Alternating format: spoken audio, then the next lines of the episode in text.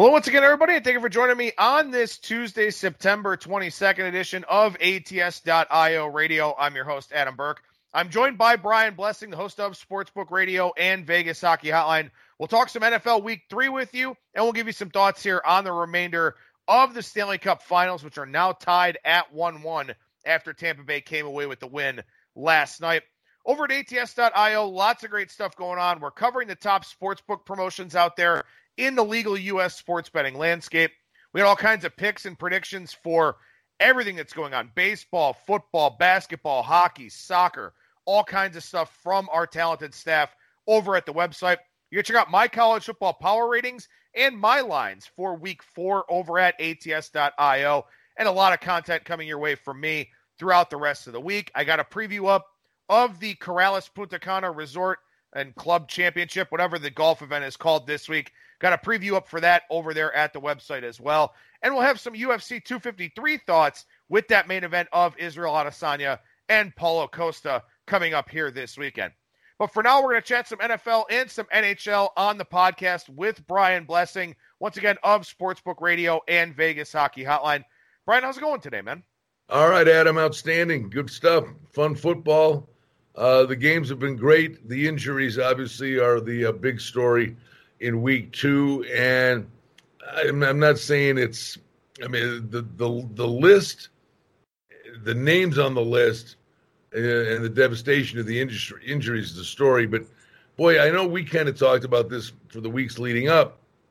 You can't automatically say this is the case, but you know, no training camp per se where they're they're hammering each other with pads. No preseason games. Um, they kind of got through week one, but week two was just a travesty. And then all the knee injuries suffered at the Meadowlands uh, in that Giants game. Was that just an anomaly or is something going on with that turf? Yeah, I don't know. I, I guess the league officials, whoever's in charge of checking that out, said that it passed the inspections, but you know, now the 49ers have to go right back there and play the Giants this mm-hmm. weekend mm-hmm. after playing the Jets last weekend. So I know they're pretty anxious about that. You sort of wonder if that kind of impacts the game plan. Uh, before we get into all the injury stuff and talk about some specific names, I just want to ask you about Monday Night Football last night. Vegas gets the win, their first win at home. They improved to 2 0, beat the Saints, who didn't look very good again. Drew Brees did not look good at all in that game. When you look at what happened last night and think about what it could have been with, you know, a bunch of Saints fans in town, all the Raiders fans excited for game one you know, I, I'm happy that we have football, but it is a shame that we miss out on moments like that. No, and it's it's the world we're living in. Uh, it's unfortunate, and I get it. I guess jurisdiction to jurisdiction, where fans, some fans are at some games, some are others. But I mean, you just talk about Vegas specifically. Uh, you know what's going on here. Uh, you know, this city loses the rodeo to Texas, and, and the rodeo basically the Cowboys come in here and take over the city for the month of December. It's hundreds of millions of dollars. Uh, then you build a brand new stadium, no fans. The influx of people, as you said, from California, Raider Nation, uh, from New Orleans coming in. What a weekend that would have been. You've already lost the NFL draft that they were expecting hundreds of thousands of people for. And then you've got the car race, NASCAR. It's a playoff race, Las Vegas Motor Speedway this weekend. They're not allowing any fans there. It's an outdoor event. The place holds hundreds of thousands, 100,000 people. You're telling me you can't put 15, 20,000 people out there, spread them out, and fill some of the hotel rooms around here? Eh, you know, we have the fortune, good fortune, real good fortune. I'm talking sports, but you know, this city is a is a tourist destination. Eh, you, you got to get on with it here at some point. Yeah, for sure. And uh, you did a preview, a video preview for us of that South Point 400. You check that out over on our ATS YouTube page. Uh, as you mentioned, the first playoff race here in the round of 12. So definitely a very important race. And I encourage everyone to check that video out over on our YouTube page. Something else I want to ask you about here, Brian, because this is something you and I talked about before the season, something you've mentioned on various different places, including on some of those videos you thought that offense would be up a little bit, that scoring would be up a little bit around the league without the crowds there. You know, you've got fewer false starts on road teams, probably some better third down communication, all these types of things. It was not a good week to bet unders in week two. A lot of games went over. a lot of points being scored across the board. Do you think that's a byproduct of, you know, some of these things without fans? Do you think it's teams making their adjustments to week one, maybe getting a little more in sync? What do you think the explanation is? And furthermore, do you think it carries over into week three? Yeah. I, I think the the fact that they're, the crowds are minuscule absolutely favors the visiting offenses per se, where fans aren't, you know, on their feet, train whistles and all kinds of nutso stuff going on. And they move the sticks more, third down conversions. I I have not yet dove into that, but I would think third down conversions are up. And is it just me? I I've seen more teams, you know, go for it on fourth and one, you know, you know, but the, their own forty or around midfield uh, instead of punt the ball. You know, I, I, think there's a little more daring play calling that goes on uh, because I think that they're not worried about those false starts and bad things happening. I I do. I think it'll continue. I don't. I know you get once you get tape on somebody. You know, defensive coordinators are smart guys, but listen, these quarterbacks, if they can easily, easily communicate audibles, and I would say this, but it's one thing when the play clock's coming down and it's a monster play and there's six seconds left, you know, on a play clock and you're you know flashing hand signals to wideouts and it, it's it's like a fire drill. But if if the quarterback just turn it over and goes, you know, blue 48, you know, and it's it's a lot easier and I, and I, I think it's less frenetic. And I, I think the offenses are much more at ease because of the crowd noise. Yeah, I think that makes a lot of sense. One other thing I want to ask you about here, and then we'll start going through some of our thoughts on some of these week two games. A lot of books reporting heavy losses from week two in the NFL. A lot of places saying they got some of it back last night with Las Vegas covering against New Orleans, although that game did wind up uh, going over the total as well. But a lot of books, global markets, and also the legal U.S. sports markets talking about pretty big losses here for week two. And I think that sets up a really interesting dynamic because, like I think you and I talked about a couple of weeks ago, this is the first NFL season where you know a lot of the country has access to betting on the NFL. You know, in the past it's been just Nevada. Last year we had places like New Jersey. You know, late in the year or uh, partway through the year we got Indiana, stuff like that. But now we've got a lot of states that are dabbling in sports betting, and a lot more are coming with their budget deficits from COVID and, and all of that. So I guess my question to you is how much do you think that shapes the NFL betting market going forward the next few weeks here, where a lot of the public, a lot of the high volume sides, and, and of course the totals too, have done really well? I think the odds makers will make their adjustment. Hey, it would have been cataclysmic too if Kansas City would have covered. Kansas City won but didn't cover. That would have been it would have been Black Sunday for the books. Uh, no, the odds makers will make their adjustments. I think, Adam, this goes back to the some of the videos and podcasts we've done, where usually the, the adjustment in the NFL is week one to week two. You kind of know what you're dealing with. But in the past four years, we've seen how volatile a market is week to week based on the result of a game. Uh, where, you know, you used to be a point adjustment. We're seeing three, four point adjustments based on the result of a previous game where some team had a great day, some team had a bad day, and then there's an overreaction, and the market bears it out. But I honestly believe, and this is what we talked about. I'll give you a perfect example. I don't know that they win this game, but when when you're 0 2, 87% of the time you miss the playoffs. All right, there's that. One, there's an extra wild card team. But I honestly believe there are going to be numerous teams, we've talked about this, that just didn't handle training camp well and and the, the difference of the routine and they're going to find their groove and become a completely different team in week three week four and then we're off to the races but i, I think actually knowing what we're dealing with is going to take a little bit longer this year i'll tell you adam let's let's just talk about the houston pittsburgh game specifically and i'm not saying houston absolutely wins the game outright or covers the number I think they will. But in the past, if you go 0 2, 87% of the time you miss the playoffs.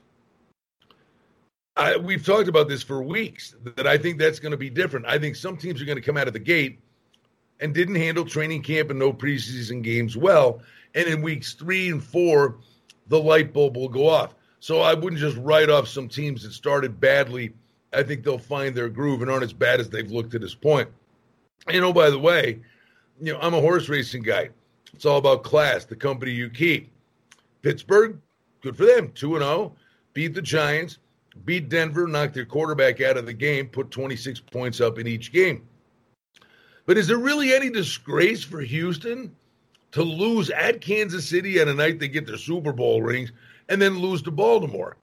And yeah, now I, mean, I think Pittsburgh's going to be a good team all year long, but you got a cornered rat here with Houston, and I, I don't, I don't think you can, you know, discount who they've played and there'll be a, an absolute level of desperation to not go 0 3 in this spot. And I don't know if that's factored or baked into the cake in the number. I mean, you know, it certainly seems like, and we talk about overreactions and sort of looking for opportunities to play against them. That line opened in the five and a half range. It's been bet down to three and a half or four now. A lot of people probably thinking along the same lines that you are with Houston. I mean, this this is a significant drop in class. I mean, Pittsburgh could be a good team. Ben hasn't looked great, in the first two games. They've got a very good pass rush, and maybe that's what you worry about with Deshaun Watson and that Houston offensive line. But yeah, you know, you you have to, and I do this a lot with college football too. You can sort of draw a line through a lot of performances and say, you know what, they faced an option team, or you know what, that was a terrible spot off a multiple overtime game, something like that. I'm not going to overreact to that. Or hey, they played someone that was a lot better than them. And for Houston, they played the two best teams in the AFC, quite possibly the two best teams in football in the first two games here. Pittsburgh could be good, but they're sure as hell not Kansas City or Baltimore good. Yeah. And, and honestly, the very good pass rush thing, you're right. But against a guy like Russell Wilson um, or Deshaun Watson, that can be a double edged sword because, yeah, they've got a great pass rush, so they'll still play man coverage and, and get aggressive on defense. But once or twice a game, if not a few more times than that, a guy like Watson will evade that pass rush, buy some time, and big plays are still a very realistic possibility. Uh, you know, once he gets away from that pass rush, and and, and honestly, I, I just think you know Watson knows their season is on the line this week. Something I wanted to do here is we do a highlight video for our ATS YouTube page. We just talked about Houston and Pittsburgh, and that's why you should listen to the full audio version of the ATS.io radio podcast. But Brian, as we look up and down this week three card here, and I'm joined by Brian Blessing of Sportsbook Radio and Vegas Hockey Hotline. As we look at the week three card, you and I were talking about this a little bit before we started recording here. I don't necessarily see that many lines I would consider an overreaction here this week. I think the odds makers have done a very good job despite getting that handed to them last week with a lot of public winners. Yeah, I mean, well, you know, there's a couple. I, I honestly, can the Rams win the game? Absolutely. I'm personally a little surprised. The Bills are only two and a half. I would, I, I think three will be the closing number. But the Rams have taken a lot of dough in the first two weeks, and they've rewarded their backers. But back to back weeks of cross country travel. And I think people looked at that Jets score with the Bills and said, oh, the Bills beat the Jets by 10. The Bills should have scored 45 points in that game. They turned it over a couple of times in the red zone, missed two field goals, and the only touchdown the Jets got was an eight yard out pass. The two guys banged into each other, and Crowder ran 80 yards. And then last week, see, the funny thing is, Adam, and this is what you got to be say, don't overreact to what you last witnessed, but you've got to, you know, just say, oh, that's what we're looking at. That, to me, there were two real gifts is a strong word, but just plays that made sense to me. And that was the, the Bills Miami game. And it was it was a result of the Miami New England game. The Bills Miami game was a dead over because the Bills should have scored a lot more points than they did against the Jets. But everybody looked at Miami and said, oh, well, they, they didn't do anything. Well, the Bills are walking in there with their two middle linebackers out, Tremaine Edmunds and Matt Milano. Fitzpatrick's going to have a field day with underneath passes, and, and they're going to run the ball better than they had the week before. and the Bills should have scored more points. That game's a track, track meet. It goes over the total. But then the other one was, oh, Cam Newton, all they're going to do is run the ball with Cam Newton. That's all. They were like a feral cat playing with a kitten in that first game. But at some point, you're going to play Russell Wilson. You know, that's you're not going to be able to keep pace with Russell Wilson only doing that. So New England had to have a lot more bullets in the chamber going out to Seattle and, and open it up. So and that game went over the total. So it's a, it's like you, you looked at the, the first game that Miami New, uh, New England thing, and everybody's like, "Oh, play the under with these two teams," when it was the exact opposite. You know, I think when I look at the total for this one, it has gone up from 45 to 47 and a half, 48 here. So we do see over money in this game. And I, I want to know about Milano and Edmunds first. It, it, it's an under game. I'm, I'm telling you, I, I, really believe this. And I'm thrilled. Josh Allen, 700 yards, uh, seven touchdowns, no INTs. Uh, but I think if Milano and Edmunds are back, Henderson got the ball a little bit, and they, they got the running game going. But you're talking about Aaron Donald and uh, Jalen Ramsey. Ramsey's going to be covering Diggs. Yes, Brown and Beasley have an opportunity to do something, but I think the Bills will be hard pressed to run the ball. Allen can make plays with his feet, but I also think the cross country travel back to back weeks, you know, this could be a, a you know a Rams team that maybe is a bit fatigued in the second half you know, personally, I, I think I think this is real like kind of a zigzag thing. I go completely the underway on this and and think think it's an under game.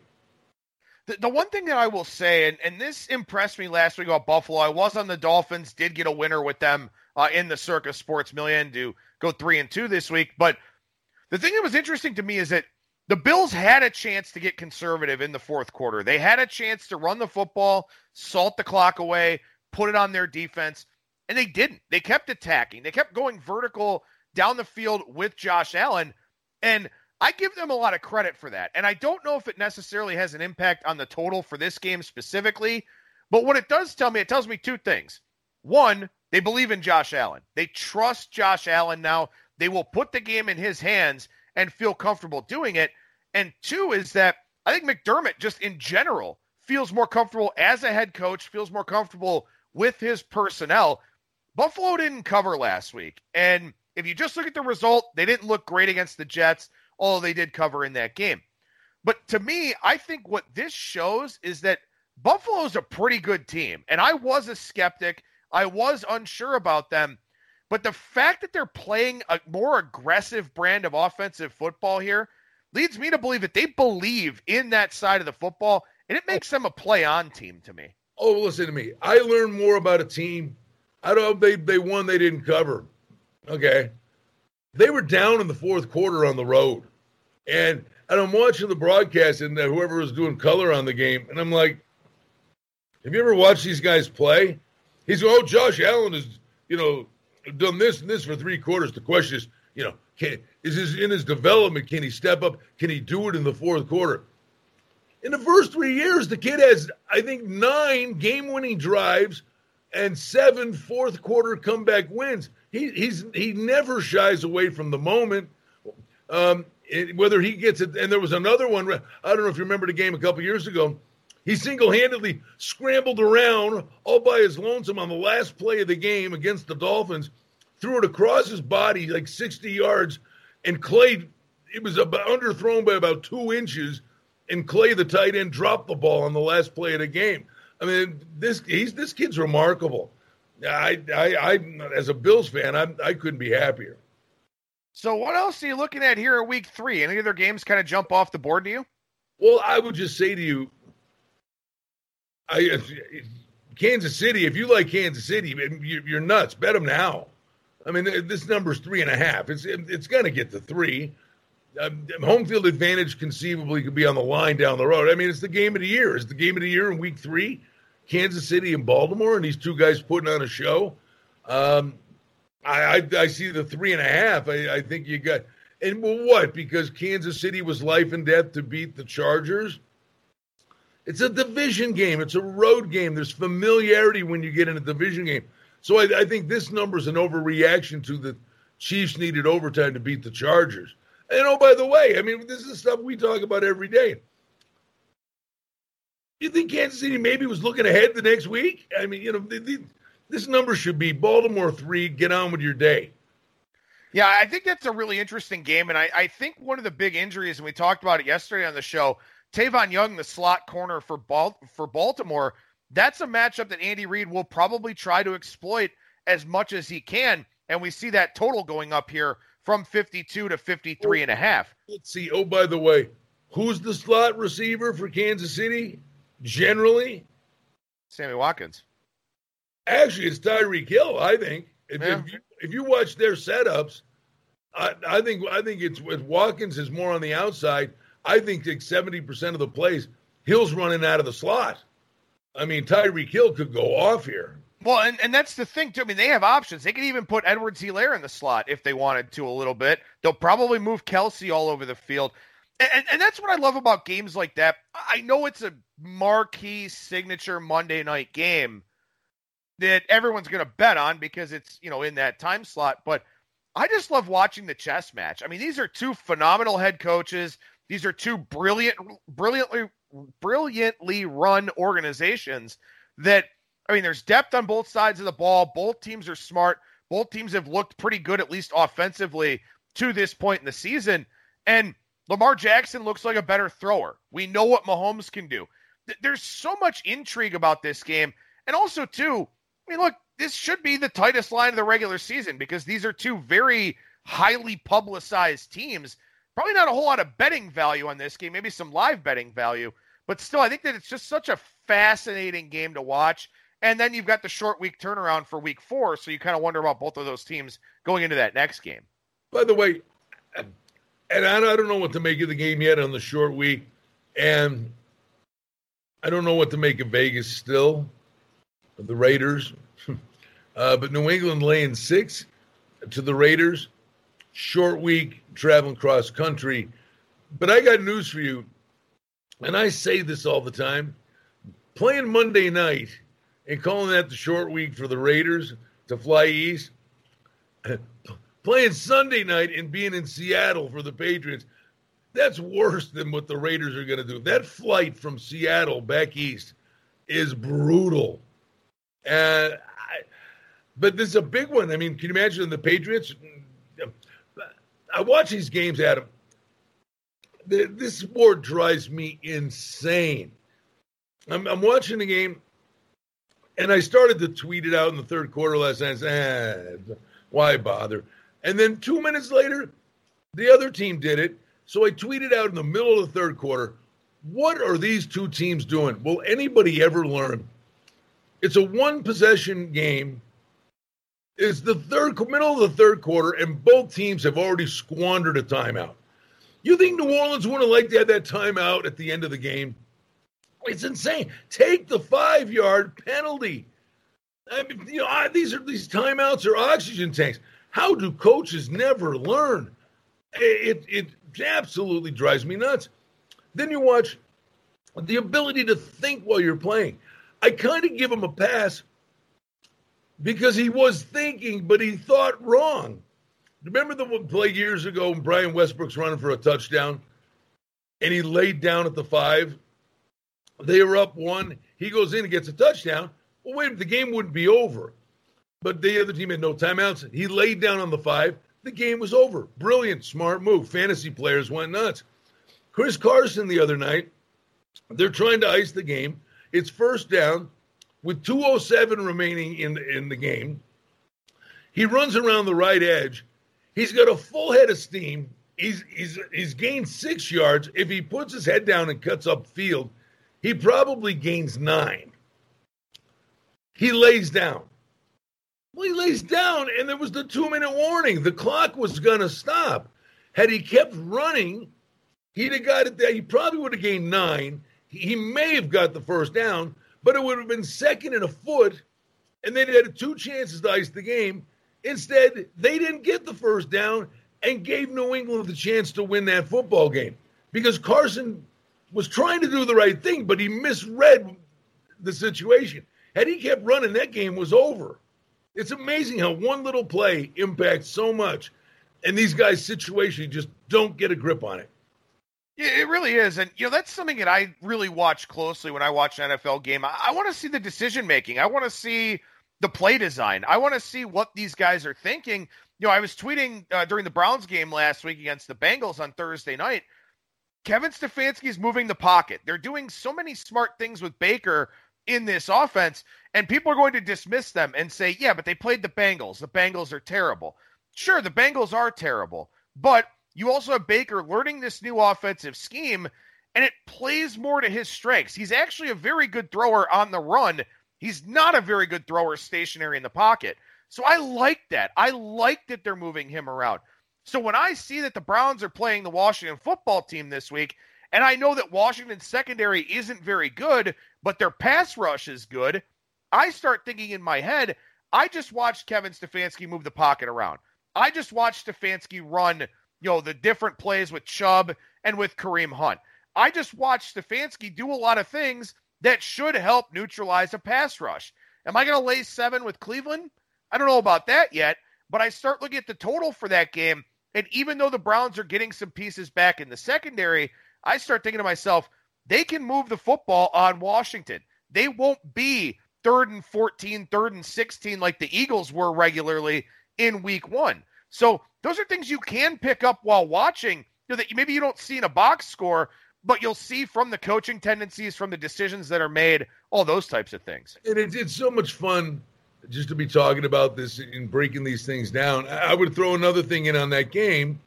Um, here's Cleveland laying a touchdown.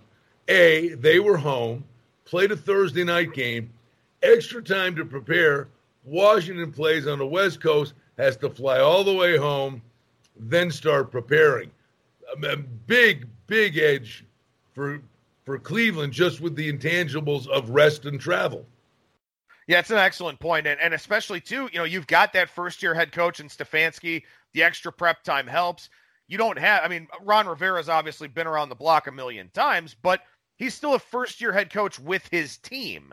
So there's a lot of things that they're trying to work in here.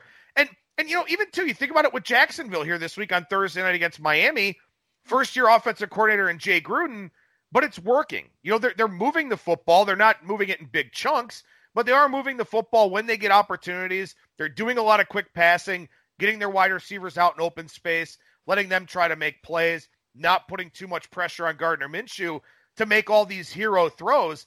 And I think those are important things to take a look at. Cincinnati last week they just basically abandoned Joe Mixon. They threw the ball 61 times. You know, you think about that for their game against Philadelphia this week. You know, what does that mean for Cincinnati's game plan? It, it helps to be able to watch as many games as possible. Yeah, you still want to compare, you know, if you make your own numbers, compare them to the market, look at all the stats and the box scores and all these types of things. But I know you're a very observational handicapper. You like to watch as much as you possibly can and then carry those things over it just speaks to all the different strategies that are available for the NFL. No, there's no doubt. And in fact, uh, you know, I'm looking at Philly laying six here. The NFC East is a dumpster fire. You know, miracle the Cowboys win that game. I mean, uh, the Atlanta thing is just, boy, if you're a Falcons fan, my heart goes out to you. And, but, and you're a Buffalo fan, and I'm a Cleveland fan, and our hearts go out to Falcons fans. Yeah, what does that tell you? exactly. Um, but uh, Philadelphia, they blow the game against Washington, and they give up eight sacks in the process, and then have to face Aaron Donald. Okay, kind of understandable. But if you're Philadelphia, even though you're 0 2 and it's been just horrific, you're sitting there going, you know, honestly, Washington should be the only team in that division that has a win through two weeks. I mean, this division is just an atrocity. Um, boy, Philly better right the ship against Cincinnati, or uh, you know, honestly, hand the just give the division to Dallas right now, and eight wins might win the division. Well, before we sign off, as far as this video goes, and talk a little bit of the Stanley Cup Finals here, any other games on your radar? I mean, we've got Green Bay, New Orleans in the primetime time slot Sunday. Uh, Tampa Bay, you know, looked better, and now Denver, of course. Denver's quarterback situation is to the point where they're talking about signing Blake Bortles, so we'll see how that goes for them. Anything else with the uh, with the four o'clock or the uh, or the Sunday nighter here on Sunday? Uh, you know, the funny, your brain works in funny ways, buddy. I don't know what I did. You've seen me. I lose a, uh, I misplace something or short term memory. I'm a disaster. I remember phone numbers from when I'm three, you know, and I remember games and all kinds of, and I'm good. This is totally off the cuff. I'm good. I, I could be wrong. But didn't Detroit and Arizona play in the opener last year? Yes. And it, and it, and it was a tie? Yes. Yeah, Detroit blew a big lead. And Detroit had the game in the cookie jar. Okay, I was okay. I swear to you, I just looked at that and I said, "Wait a minute, they just played last year. That game was an and Detroit last year gave away games. They blew that game was a tie. They they blew a game to the Niners and blew a game to the Chiefs. Uh, I don't think Detroit's anywhere near as bad. Uh, and, and Lions fans are going, here we go again, blah blah blah. I'm, I'm telling you, if if if if Golladay suits up and can play, I still think the Lions are a da- what is daring? I still think they're a decent football team, and everybody's loving Arizona and feeling their oats. Hey, how about the how about Murray and how about this and how about that? I think Detroit walks in there as a live dog. If Golladay plays, I'm gonna say the Lions win the game. I want to see that injury report for Detroit with their secondary. I want to make sure everybody's good to go there. But I, you know, that's I don't think it's a bad approach at all. I don't think it's a bad take whatsoever. And speaking of injury reports, I mean, man, the, the injury list is just it, it's extensive this week. And the thing of it is, a lot of guys are already guaranteed to be out because they're out for the year. So a lot of this stuff already baked into the number, baked into the handicap, baked into the initial line move. It's those cluster injuries of guys that are questionable doubtful stuff like that that you want to take a look at here at the end of the week. Yep. No, I, am week to week, buddy. The adjustments are just uh, something we have to pay very close attention to. But I think the adjustments are going to continue for another couple of weeks. And then again, as we've alluded to, it, the the market is extremely volatile week to week. Yeah, most definitely is. Make sure you enjoy or well, make sure you subscribe to our videos here on our ATS YouTube page and make sure you subscribe to the full podcast versions here of ATS.io radio. All right, Brian, I guess I'll ask you one last thing here just to give us a minute before we start up another video uh, for the Stanley Cup finals. And that is uh, just to say, you know, as far as your confidence level with betting the NFL early in the week, I've sort of had this week after week progression of asking my guests about that. So far, I mean, we haven't had any big COVID outbreaks. I don't even think we've had a positive test at all. Are you just are you you know confident enough to just fire away whenever you feel like it in the NFL, or are you still kind of waiting uh, for you know that potential worst case scenario? Oh no, I, I think football's football, and and and, and I I think when you bet is as important as who you bet in many instances. Um, again, I think if you like Kansas City, you bet it now. If you like Baltimore, you wait. If you like Buffalo, you bet it now. If you like the Rams, you wait. Um, I think they're pretty clear indicators of where these numbers are going to move to. So no, and especially around key numbers, you absolutely hey, it makes a difference over the over the long haul. Getting the best of the number, it matters. So generally, we talk golf with Brian, but this week with that event in Punta Cana, not a strong field. It is a full points event, though. You can check out my preview over at ats.io. Um, we'll talk about the Preakness next week with Brian, so we'll be able to touch on that.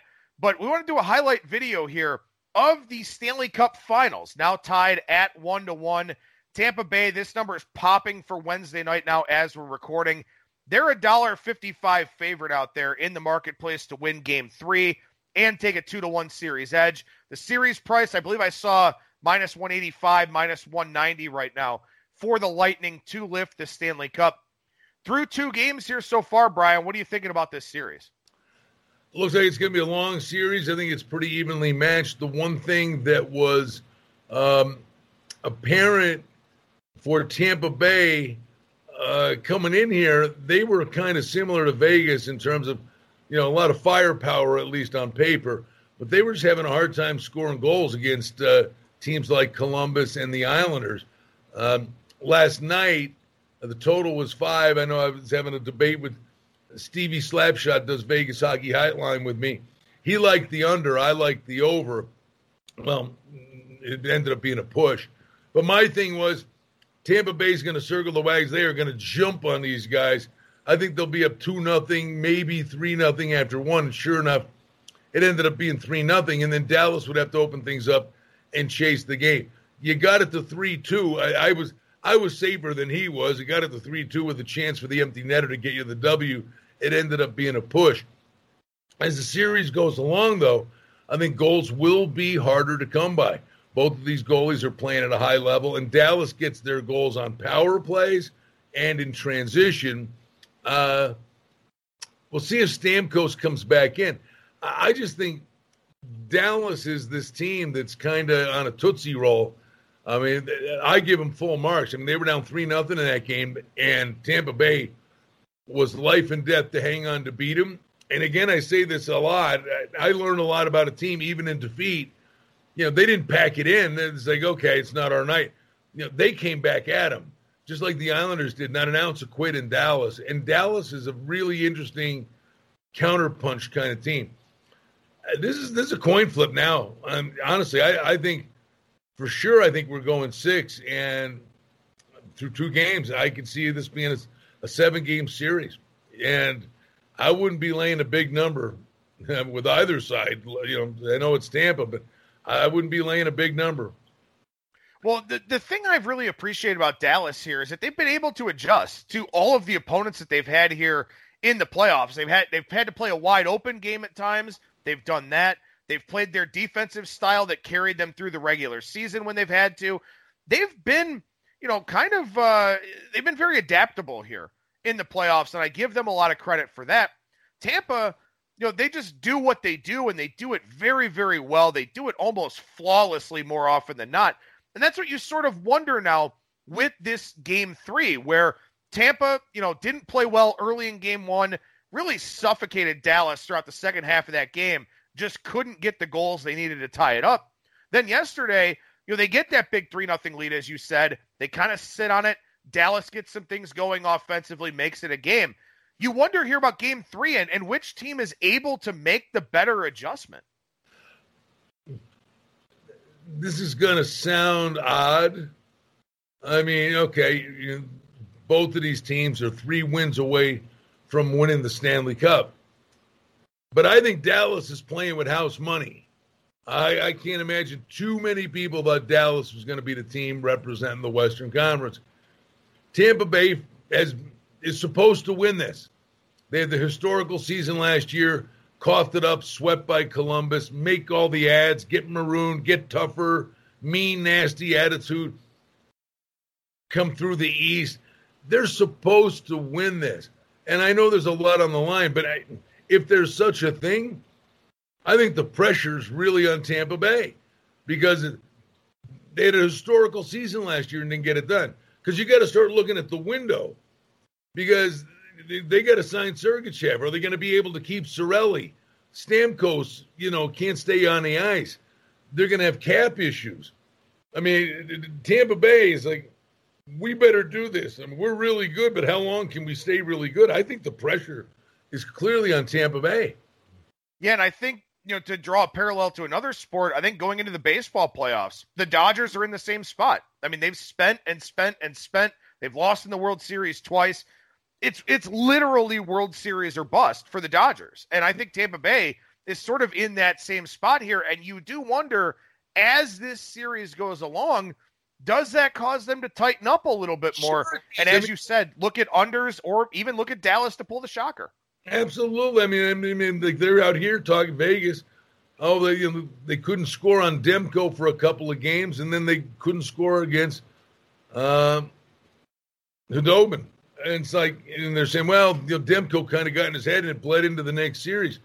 Some, sometimes these guys overthink, and when you think, you get yourself in trouble. We just talked about Chris Carson thinking. So as we look at game three here specifically on Wednesday night, as I said, Tampa minus 155. Dallas now the home team in the Edmonton bubble, and that means that they get the last change, which could end up being, you know, very fortuitous for them here uh, because they definitely don't want to fall behind two to one, have to win, you know, three out of four uh, to wind up coming back and winning this series. So, what what do you think here about Game Three? Is it Tampa Bay or is it Dallas? I, I would give the last change if if you're looking for a difference maker uh, especially the first time because coaches will adjust once they know what other coaches do. Don't sleep on the importance of the last change uh, because we watched Bowness have really good success against Vegas. When he got the last change, he consistently was able to get Radulov and Benn out there against Vegas's fourth line. And that happened when he had the last change. So this is advantage Dallas because of the last change, but only because it's the first game with the last change where he's going to have the opportunity to really get the matchups he wants. So I would lean Dallas. Well, I certainly encourage you to listen to more hockey thoughts on Brian's show, Vegas Hockey Hotline, uh, which you can find if you follow him on Twitter at Brian Blessing. And make sure you subscribe to our ATS YouTube channel here. And of course, listen to all of our editions of ATS.io radio. All right, Brian, with that, I guess we'll finish up today's show. Any uh, any last thoughts? Anything you want to mention before we sign off? Just glad we got sports back. You know, we want to get fans back, uh, Adam. But uh, it's actually been. I mean, the U.S. Open was great fun. Uh, the NFL's back up and running. I'm I'm still trying to figure out what to do with college football. We got the baseball playoffs. We got the Preakness.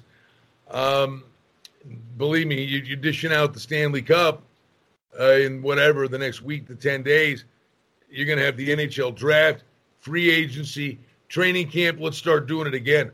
I, you know, from a sports perspective, I mean, we're back and then some. Just got to get fans back. I have to ask before we sign off here what would you have shot for a round or for the full tournament at Wingfoot? Well, the sad truth is, I played Saturday right uh, about a thousand yards as the crow flies here, of course, in Vegas, the Jack Nicklaus course called Bears Best and I personally turned Bears Best into Wingfoot on Saturday. Uh, I, I had one of those days. Oh boy, 120, 130. Would it be that bad? Yeah, I, I, think the average golfer would get murdered there. I mean, I, the thing that I was talking about because I actually I tweeted about this. I put up a, a poll on Twitter asking people what they would shoot, and my whole thought is if I don't have spotters for that rough, oh, I'm oh, yeah. going to have 15 or 20 strokes just from having to drop somewhere. Yeah, you your credit card's going to be in your front pocket to go to, you know, at the turn to go buy more golf balls. And I'm sure they're cheap at Wingfoot. Oh yeah, I'm, I'm sure a sleeve would probably only be about what, eighteen dollars. and I'd lose a sleeve on the first tee I played after the turn. See, I would love, I would love to do some. I played Oak Hill uh, this uh, right after the U.S. Open years ago, and it's actually, it was three weeks after the Open. It was the greatest round of golf I ever shot. I shot an 80. Wow. I mean, my best score is a 76, but that was the best round of golf I ever played. Was three weeks after the Open at Oak Hill. I shot an 80, but I, that was, uh, well, that was 1988. my golf game was a lot different in 1988 than it is now.